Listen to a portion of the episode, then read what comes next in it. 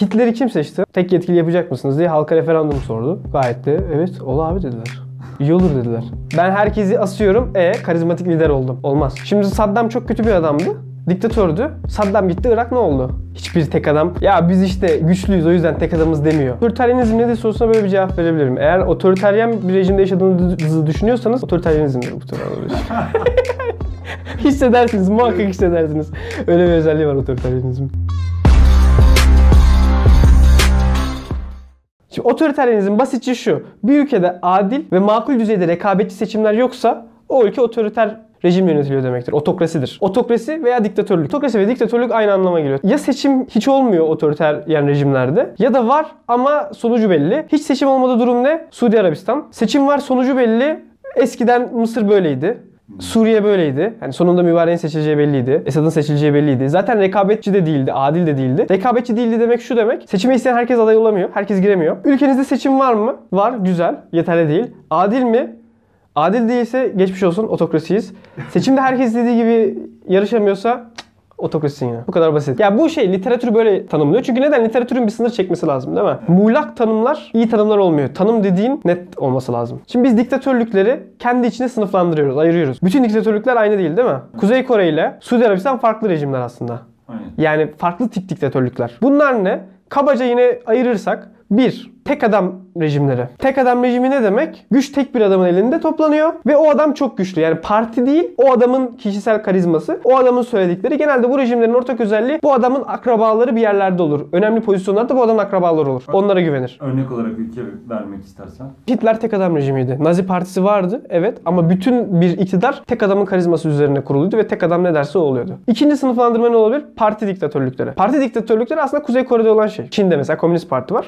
Partinin genel sekreteri sürekli değişiyor. Ülke yöneten kişi sürekli değişiyor. Ama parti iktidarda olan. Değil mi? Partinin devamlılığı var. Sovyetler de buna örnekte. Askeri diktatörlükler var. Askeri diktatörlüğün ne olduğunu zaten Türkiye'de herkes biliyordur. Askeri diktatörlükler bir junta yönetimi var. İşte bir grup asker devleti yönetiyor. İktidara el koyuyorlar. Son olarak da monarşiler var. Monarşinin tek adam iktidarından farkı şu. Monarşide bir kraliyet ailesi var ve sürekli kral işte bu aileden geliyor. Babadan oğula geçiyor. Mesela diyelim ki mübarek Mısır'da iktidarı oğluna devredecekti. Diyebilir miyiz bu monarşidir? Diyemeyiz. Çünkü bir kraliyet ailesi yok. Ama İran'da kraliyet vardı. Pehleviler, hanedanlık var. Orada geleneksel bir meşruiyet de kazanıyorsun. Gelenekten kaynaklı bir meşruiyet var. Tarihi bir meşruiyet var. Bir de hibrit dediğimiz farklı özellikleri bir arada barındıran diktatörlükler var. Yani bu sınıflandırmada ikisinin karışımı gibi şeyler. Ne mesela? Pinochet mesela. Pinochet askeri bir diktatörlükle geldi ama sonra kişisel karizması çok ön plana çıktı ve rejim onun kişisel karizması üzerine kuruldu. Veya Stalin. Parti ve kişisel aslında tek adam. Karışık. Böyle şeyler de olabiliyor. Her şey hibrit olur. Peki bu sınıflandırma niye önemli? Niye sınıflandırdık biz bunları? Şimdi rejim tiplerine göre yani farklı diktatörlükler aslında farklı dayanıklılıklara sahipler. Dayanıklılık da şu. Otoriter rejim ne kadar ayakta kalabilecek? Bunu aslında yönetimin tipi belirliyor. Nasıl? Tek adam rejimlerinin şöyle bir halk için eğer bu bir güzellikse otoriter rejimin yıkılması. Şöyle bir güzelliği var. Adam öldükten sonra kavga biter genelde. Çünkü bütün rejim onun karizması, kişisel karizması üzerine kurulmuştur. O düştüğü anda hikaye de bitiyor. Veya daha kötü de olabilir bir boşluk olur falan daha da kötü gider ülke bilmiyorum ama bu perspektiften baktığımız zaman askeri diktatörlükler en dayanıksızı. Neden? Çünkü bunlar genelde bir kriz anında ortaya çıkarlar ve şey iddiasındalar. Bir o düzen geri gelsin. Biz ondan sonra kışlaya geri gideceğiz gibi bir iddiası var. Türkiye çok güzel bir örnek bence. Türkiye çok güzel bir örnek. Asker geliyor. Diyor ki düzen bozuldu. Biz düzeni sağlayacağız. Sonra hop geri gideceğiz. Çünkü bizim işimiz bu diyor. Düzeni sağladıktan sonra halk sana şey der. E baba bunu dedin gitmen lazım. Ve askeri rejimlerde şu var. Askeri otoriter rejimler halk desteğini yeterince sağlayamıyorlar. Halkla ilişki kurmada o kadar iyi değiller. Ama mesela parti diktatörlüğünde halkın bir dah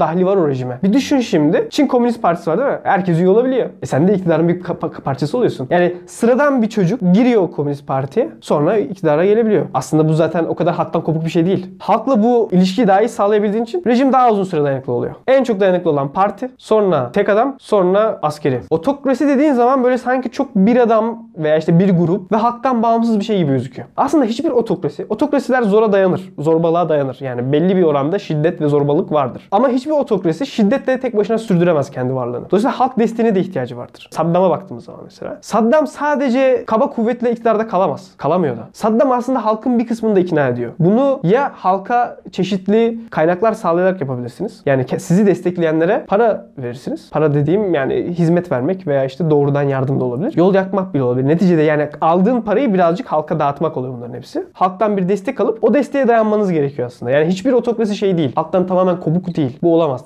Eşyanın tabiatına aykırı. Ya otokrasilerde 3 temel şey önemli. 3 3 nokta var. 1 yönetici lider, 2 elitler yani otokrasinin bileşenleri, liderin etrafındaki kadro, 3 halk. Bu üçü arasında bir denge var. Bu dengeyi doğru kuramazsan indirirler. İyi kurarsan 40 yıl gidersin. Elitler şöyle olacak. Elitler hem güçsüz olacak çünkü çok güçlü olurlarsa seni indirirler. Hem çok sadık olacaklar ki seni hiçbir zaman satmasınlar. Bunun için elitlere ne yapacaksın? Hem biraz kaynak vereceksin. Sana destek versinler, sadık olsunlar. Hem de biraz korkutacaksın ki yine sadık olsunlar. Birkaç adamı asarsan rastgele birilerini astın. Bu güzel bir gösteridir. Bir daha bak bakayım ne oluyor. Şey yaptığın zaman çok daha iyi olur. Suçsuz yere insanları asarsan bunlar hain diye. Bu çok güzel bir mesaj olur. Suçluyu zaten asarsın. Arkadaşlar bugünlük bu kadardı. Otoriteryenizmi konuştuk. Bundan sonra rejimler serisi yapıyoruz. Demokrasiyi işleyeceğiz. Rekabetçi otoriteryenizmi işleyeceğiz. Dinlediğiniz için teşekkürler. Videoyu beğendiysek paylaşmayı ve likelamayı unutmayalım. Bay bay.